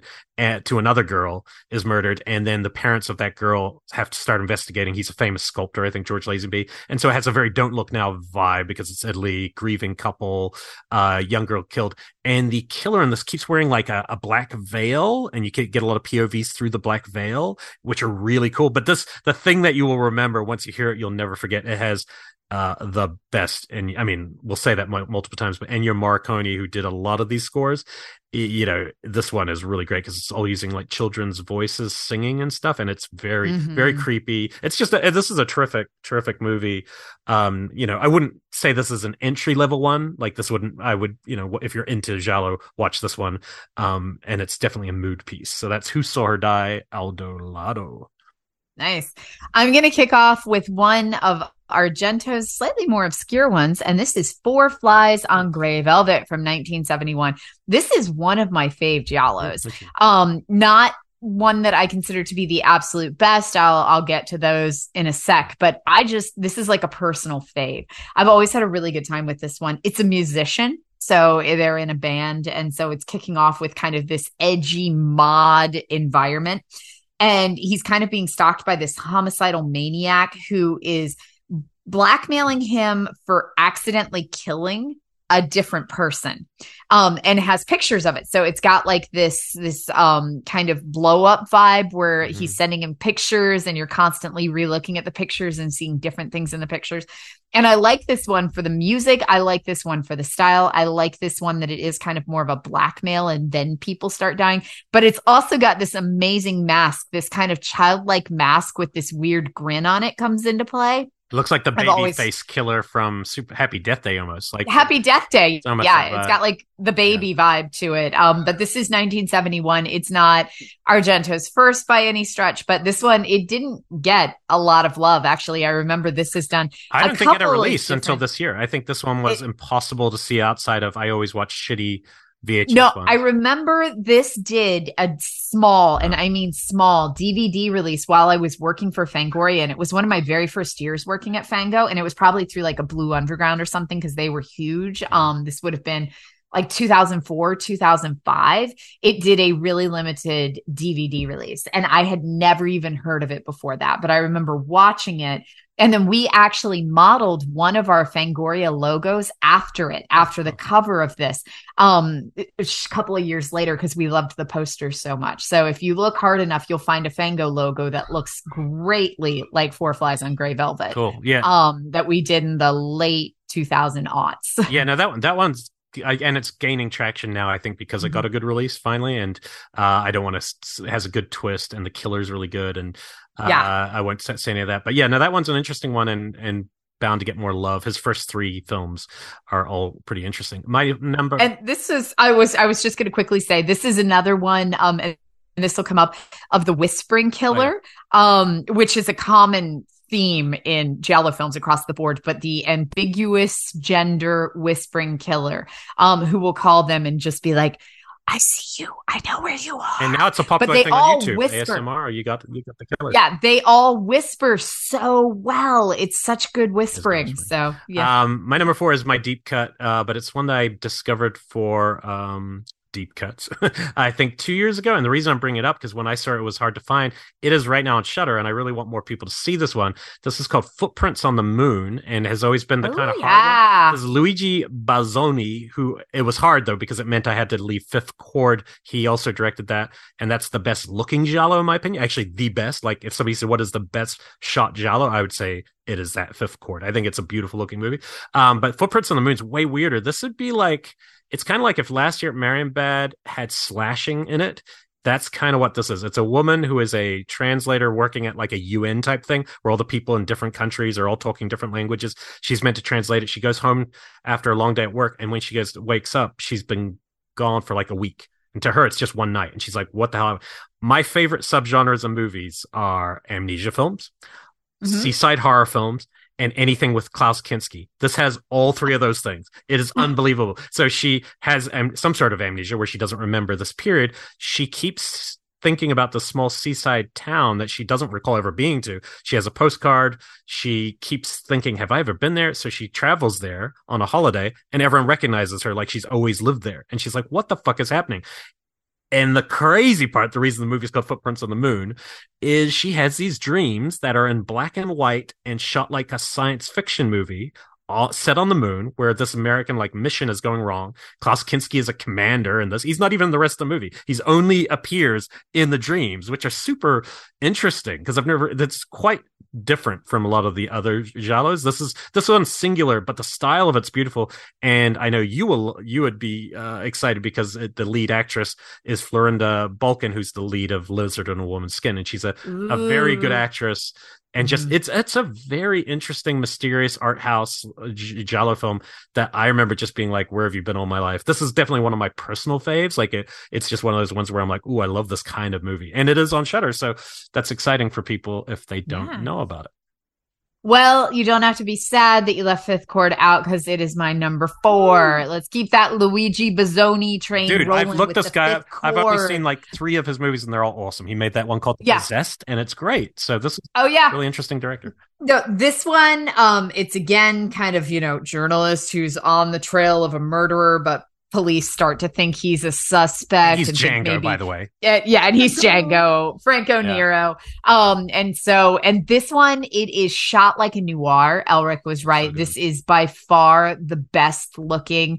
um of the Giallo films. I would say the cinematography, the way that he handles building architecture, lights, everything. Same guy It's who just- shot Apocalypse Now, Vittorio Storaro. He shot the first uh, Crys- Crystal Plumage as well, but really good. it is breathtaking cinematography. To be honest the plot yeah, it's cool. It's a very it's a very standard giallo plot of i'm investigating a murderer. Well you seem to know a lot about this person investigating the murder. Maybe you're the murderer. We've seen that plot a bajillion times. There's like a femme fatale in it. I the plot for me i have vague like flashes of Yeah, but what i remember. is that i didn't even pay attention to the plot because i was just like oh god the light coming in off those windows it's like he's painting the screen it's I remember, yeah, a scene where a kid was in peril and in darkness, and the kid's hiding, and the killer's coming. the, through a dark the thing, yeah. hands come out of it Yeah, oh it's- god it's It's a Beautiful. beautiful, looking movie. It's I- had a lot of good. i don't Blu-rays. remember what happened to the kid but i remember those hands Yeah. No, and that's Yeah. the other thing about these movies. Like the style is a big part of what you remember, and the feeling. Mhm. When I say style, Yep. I don't just mean visual. I mean audible, uh, production design, the costumes of the actual time period, the fashion of the time period. Yeah. These are all parts coming together. They're all playing at once. It's not. It's not relay when you're watching these. Um, yeah, I'm glad that one made it on. My number Yeah. three, I was the only one of these where I was like, "Oh, is this going to be on yours?" Because I know we both love this one. Um, and it's less typical giallo and more great mystery, but it's such a restrained, brilliant movie by a director who is not at all restrained, and that is The Psychic. Did you put this one? i did Okay, not good. i put a similar Okay, one good. on Well, but well, I just yeah. I just think The Psychic for it's a Lucio Fulci film that did had a shitty release a long time ago and then recently Mhm. finally got a really nice release. It was also called Murder to the Tune of the Seven Black Notes, which is very literal to the t- that's um, a damn good it's title a damn good though. giallo title. The Psychic isn't Yeah. a giallo title, right? Murder to the Yeah. the Psychic feels like a title to get into an American thriller market, and this film ticks that box. But like for a director, I love this much. Who makes crazy things like Lizard Woman with Skin? Don't Torture Duckling is one of my favorite of his movies, but that's like folk horror kind of. i don't view I don't think it's don't really look giallo. i don't view that one as It's giallo got giallo elements, but it's not in the city and it's rural Mhm. and it just feels different. But this movie uh, is a is simply has a great lead, Jennifer O'Neill. She has a she's a clairvoyant. Uh, she has a vision of uh, after they open this uh, wall in her house and they find the skeleton. She has this uh, psychic premonition of her own murder. And the way it builds toward that, it feels like as close as he gets to what Hitchcock does in in really great ways. And it was so surprising and subtle in some ways and it's a really well made movie really, really stylish and it's actually a good it's one of the best movies of all of these movies where the actual story and the payoff and it uses uh, Fabio Frizzi music brilliantly and has this Mhm. plot structure of the set music box itself and the music it makes as key to the narrative which I won't ruin but Quentin used it in Kill Bill uh took the Yeah. exact music and put it in which is very uh, good but yeah I highly you know for people who maybe I don't know who would not be a Fulci fan, but if you don't uh, aren't drawn to his more uh, grotesque stuff, this would be one to counter that. Yeah. Um, so we're gonna keep that, that Fulci train rolling because my number three is Lizard in a Woman's. I knew it would be on your list. Um, so. yeah, I love this one so movie. much. This is admittedly one of my all-time fave Giallo films. This is honestly one of my all-time fave movies. Like I just like this one. It is a um kept woman who lives in a, a condo. She is um the daughter of a politician. She's married to some bougie lawyer i think he is. He might be a doctor. He's like wealthy. And she is a very kept woman very refined. Um but she's really good friends with this woman who lives next door which is like a she's a total hippie. And she throws these crazy wild acid parties. And um her husband the woman's husband is very much like oh the awful like heathens next door. I can't believe you speak to them. And the woman's like no no. Like you can tell she wants to be part of it. She wants to go be part of that world one night, she and her husband come home. Hippies are next door throwing this crazy party. The woman goes to bed and she has this absolutely crazy bonkers dream where she foresees the hippie woman's death and she sees all these details about it. Gets up the next morning, she finds that the hippie woman has actually been killed and she is able to tell the cops all of these details about it, even though that they haven't revealed any of this. And they're suddenly, of course, like, Hey, are you the killer? You seem to know a lot about this. And she's like, no, it came to me in a dream. But gradually throughout the course of the movie, she starts taking on the investigation on her own, trying to figure out who killed her friend, um, and recalling things from her dreams. So it's got this psychic element to it. At the same time, her bougie husband is like, quit obsessing with this, thinks she's going insane. We should lock her in a room with yellow wallpaper because she's losing it. Um, Which they show through some great visuals like the opening scene, she imagines everyone naked on the train. Everyone naked on the train. Through yeah, them, they keep changing. It's it's very surreal. They touch her yeah. at one point. Like it's very it's a very surreal movie. Um, and it does have this strong acid bend because that's part of it. Is that they they were it was an acid party the night that this woman died, so no one at the party was in their right mind enough to really recall what happened um is part of the plot is is you know that we were all experiencing this collective trip and it's got these wild visuals I love this movie so much, though. That is Lizard in a Woman's Skin. This is 1971. Yeah, I believe that one did pretty well in the Giallo draft, mm-hmm. and I can't recall, but I, I, put this one really yeah, high. You got it in there for sure. Um, mm-hmm. So my number two is my personal number one. Like it's my personal fave, but it's not the best. I, I have a best, but my number two is the one that I just when when I think of Giallo, this is the movie I always think of. Uh, it was hard to leave. Um, I I could have put on three Martinos, but Torso I'm leaving off, even though it's a great one. But yeah, Strange Vice of Mrs. Wardh. This is the one I've been championing oh, yeah. for years. I know you love this one. I, I, think it's and watching it again recently as like some of the drama stuff I was a little less into, but the dreamy sequences. So basically, it's a, an ambassador's wife, played by the most gorgeous uh, photographed woman of this entire period, Edwige Fenech, uh, who still looks about as good as she did then. When you see her in Hostel 2, she's mm-hmm. she still looks pretty much the same. Uh, her and George Hilton, she is, and she's in a ton of these movies, mostly Martino's ones. Um, yeah, she is married to this guy. Either he, him, her uh, lover, or her ex boyfriend. One of them is uh, murdering people and taunting people, and she doesn't know who it is. So uh, these are the problems of somebody who has all three of those uh, uh categories.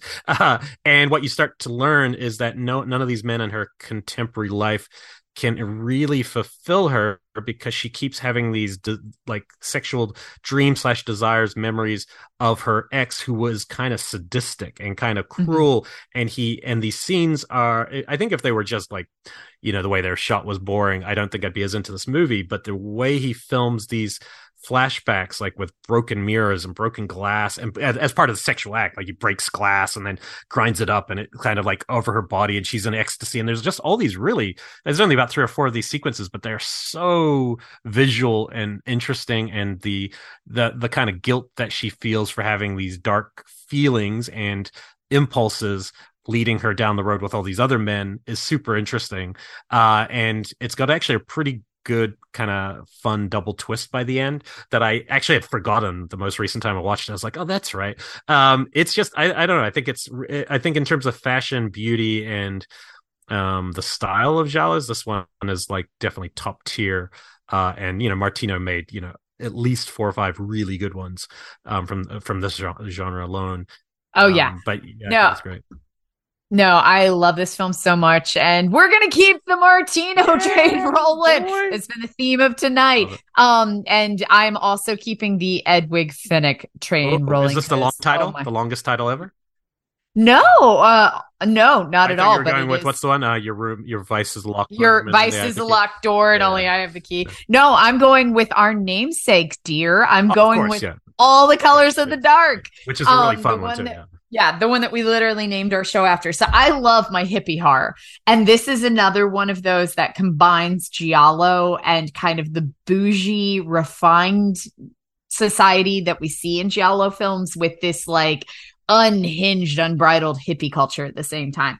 Um, all the cover colors of the dark. We have uh, Sergio Martino, Edwige Fenech again. Um, she has uh, she had a car accident which caused her to lose her unborn child. And so Edwige Fenech is going through some shit at this at the start of the movie. She's trying to find herself. She's looking, you know, for whatever Zen retreat she needs. And one of her friends is like, Hey, I'm in a coven. You should like come hang out.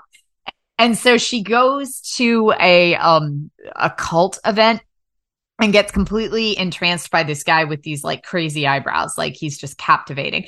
And it's really psychedelic. And then she starts having all these memories and all these trippy moments. And she ends up having bunches of flashbacks. And then people around her start dying. I love this one because of how psychedelic it gets. Like a lot of the Giallo films, I'll say like The Psychic, um, li- Woman in a Lizard Skin, um, All the Colors, these are all crossovers between like a 1960s psychedelia acid trip hippie exploitation mixed with giallo films. And i love that angle well, he of has it i love right kind of right square what you're talking about perversion story is the one he it is his late 60s that one's like 68 Yeah. 69 and it's somewhere in between the two. So he what's it called? Perversion story? That's version Fulci one before that's the one he makes right before he's like in the 70s making giallos and it's like a swinging Yep. 60s but it's also an early giallo. Yeah. Oh, i'm in. Yeah, yeah. i don't think i've seen that one. You might I'm not I, I definitely i think i saw it for the first time when me and you were planning that fulci one because i thought maybe it was gonna break in but it didn't quite but yeah i think you'd probably dig it. Um that one so that i'm glad you brought this one up because it's like it comes the, the way that torso almost is a slasher the one you're talking about all the colors is almost a supernatural film and but it's not but it's not and Yeah. and i do draw that line hard i'm not someone who's like yeah it's a Well, spirit what if Uh, the psychic or lizard in a woman's skin? Because those definitely have like a, have a mental- psychic, supernatural I, I can I can I can live with that. What I can't live with is it was witches. It's a vampire. It's I'm sorry, that's not giallo. It can have giallo. Oh, oh, we're going here. We're going Well, to no, the I just- Suspiria I just argument. think- no, because there's quite a few of other Italian films that people just lump in because they're Italian film horror films from that period, and I'm like, well, like demons. No one would ever call demons a giallo. No. So Mm-mm. now, the witch. The only reason people would say Suspiria is because the sequences are shot exactly like giallos in terms of the gloves and killer. But that to me is not enough when we're dealing with supernatural witch movies. Like personally, Yeah. I had So actually my- I've yeah. been posting um I always do like a a Giallo countdown in January on my socials. So go to my socials, you'll find like I will list like 30, 31 Yeah. um different Giallo films this month. And um so for today I popped up like 3 of them for the past couple of days and somebody wrote underneath like how come you haven't put and they put um oh crap. Now Inferno.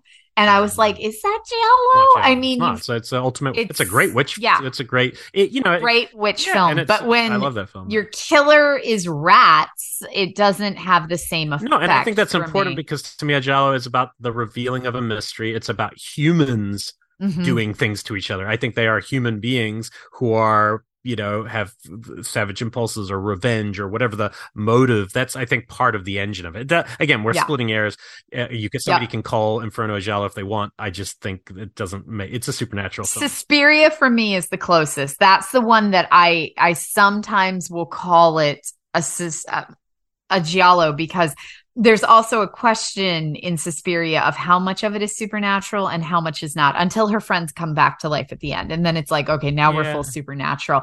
But prior to that point, it's a straight giallo. But Um, but it's okay. not a murder mystery as much as it is. Is there are there witches here? No one's saying who's murdering people. That would be a giallo. They're saying are there witches in this in this place? What is happening? You know, that's why I think it's a little more the central question. I think uh, defines that one. Anyway, we could do that all night. fair enough. But but um, Fair enough. But My Yes. let's go to our number ones. Yes. Uh, well, my number one i- is, to me.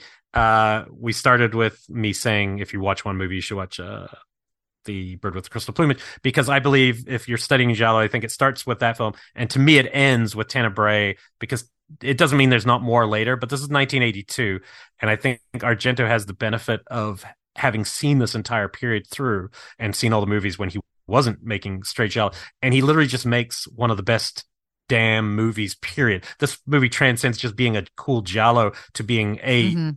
pitch like tight thriller it's basically basic instinct right like you got a person who writes a mystery novel who then somebody is killing people like the Oh, mystery novel I put the same one down. oh good Same okay one. good Yeah. no I, So- I this movie is dynamite Uh, uh, Number know. one Giallo film. If you see one, see Tenebrae. Yeah, I'd still say say first if you were unaware of the genre, I'd still say watch something like Crystal Plumage or even Deep Red first. But this is the one if you want to see just a great movie because it I think Mhm. because it's made after it's able to look back and go, okay, we can make a good mystery, a good thriller, we can make Yep. it technically bravado and brilliant, we can have all the great music, and then we can add the most fucked up motivations and character backstories, and you get some really good actors, Anthony and whispering, Whispering, even yes. more whispering.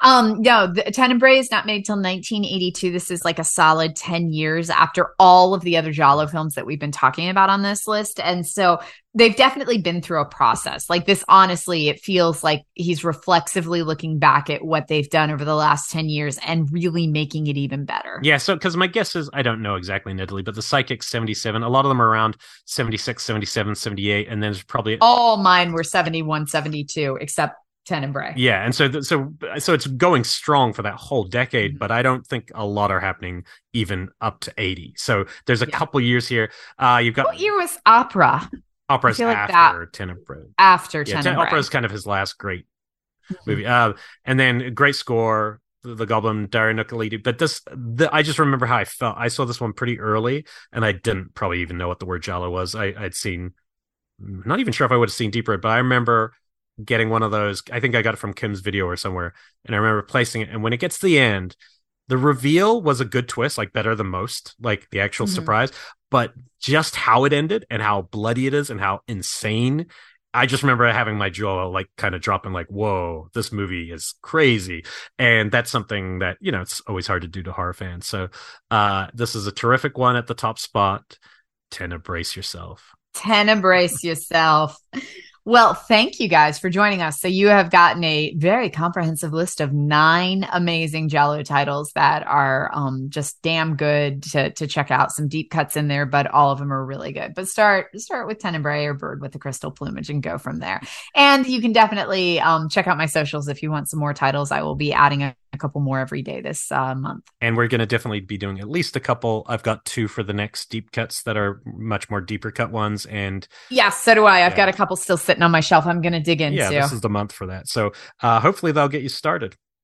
Yeah. So thank you guys so much for tuning in tonight. Feel free to head over to our Patreon channel, Deep Cuts, um, for awesome lists and a couple more episodes a month if you just can't get enough of Becca and Elric. Um, you seem to be spry now. I hope this made you feel no, a little bit I, better. I was feeling good while we are doing it, and as soon as we got towards about the twenty minutes ago, I was like, "Wow, energy." That's the one thing I'm finding is my energy's gone very quickly during COVID. It's the, God. I used there used to when I was in theater. There was a term for it. The idea of God. What was there was actually like an actor's term Hmm. for it. Of I am sick as fuck. But I will have enough energy to, Oh, perform, make yeah. it through the performance. And then the moment that the curtain goes down, I will once again Yeah. feel sick as fuck. Yeah. And I can't remember what the actual term that I always heard was for it. But yeah, In other words, um, this is my rough. Hamlet. What we just experienced was my Shakespeare. And if you want to write down some of the key lines from what I might have said, then go for it.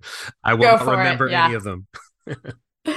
I dumped water all over myself, so I'm right. I'm gonna go change its different shirt. But um, It's nice to be back. anyway. we'll be back soon. Yes. We have no plan. we have some but- we have some really good guests Oh, do we? coming up Okay. though. I'm kind of excited. Yeah, we've got a I'm couple. like, we have no plans, and you're like, we have guest booked. I'm like, okay, that's a, we have guest booked through into me. February. What? It's okay. I'll I'll t- I'll I, I'll just bring them in. You just Oh. sit there, you smile, you make your little quips. I'll just show up and set it I up. hate se- I, I hate having things already planned. I know you That's do. the opposite. I'm like, ooh, what's happening next week? We could find something that's happening next week, and you're like three months from now, and I'm like, I've what? got February guests. I No, I've got this scheduled out. So okay, Well, get your ass better so we can go back to the movies because Yeah. I will go see M3GAN again. And there's some good stuff coming out. Like every, I want to go see RRR, not horror, but I really want to go that's see it. Netflix. Um, is it already? RRR, the Indian film. Yeah. yeah, no, that's where it came out straight away. It's been out for months. I haven't seen it yet either, but everyone, it just plays on big screen because everyone wants to see it on big screens because it's so impressive. I had no And it- fucking clue. But make it's sure you watch already the on Hindi version. It's in Hindi. You don't want to watch like an American dub. It's but a lot of people are saying that could he be a dark horse for the best Oscar. Wow. Okay. People love it. People Yeah. love this movie. I I only haven't seen it I because I kept kept, missing big like, screen. It popped up on my um my theatrical thing where I can like it, Yeah. I have this app that tells me like every movie that's playing each week and it popped up and I was like what is this? I had no Yeah, idea it was already streaming somewhere. That just made my night. I'm going to go watch well, it. it's three hours. So you know. I, and that is my Babylon qualm. Your, I, I want to see Babylon. I'm dying to see. Literally, I, I, le- I, there was one night I had already gotten my ticket on my AMC thing, and I was like, I'm going to go see Babylon tonight. And then I saw it was three hours and 12 minutes, and I was like, I can't do that. Like, that's like, uh, that's a whole thing. That's like a flight. I can't watch a three hour movie. If we had Edgar um, Allan Poe alive today, my only question I'd ask him, I'd say, movies are getting longer, but attention spans are getting shorter. Hmm, that's a very and and cinema's dying. What a strange conundrum. You know what I mean? It's so, like it's so baffling to me. Like literally, attention spans couldn't be getting shorter in the world, but movies are getting longer getting and longer. longer and longer on streaming. I'm like, why?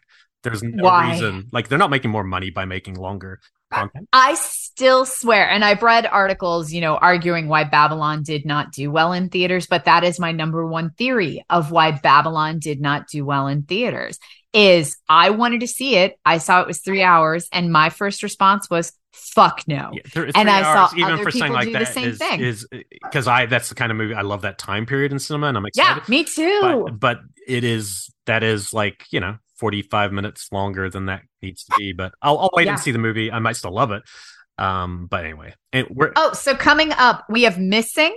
We have knock at the cabin. Um, both of these are coming up really soon, and then we've got Cocaine Bear. We've got Infinity Pool, which I can't wait for. So yeah, he's the get, man. That guy. Get your ass better. we got to go see some movies here. And my dog's yelling at me. And plus, we are going to a Giallo film in a couple of weeks. Yes, We're going to see a, Death Laid an Egg. neither of us have seen, so that's one to uh, that'll be exciting. I have to look at when when that is because I haven't checked it. It's Monday in three weeks. Okay. So two weeks, two weeks. Okay. So you better get your shit together. Yes. Oh, I should be yeah. better by next weekend or whatever. Or by next. Okay. Week. All right. Well, good to be back. Okay. Thanks, Ernie. Have a reporting. great night.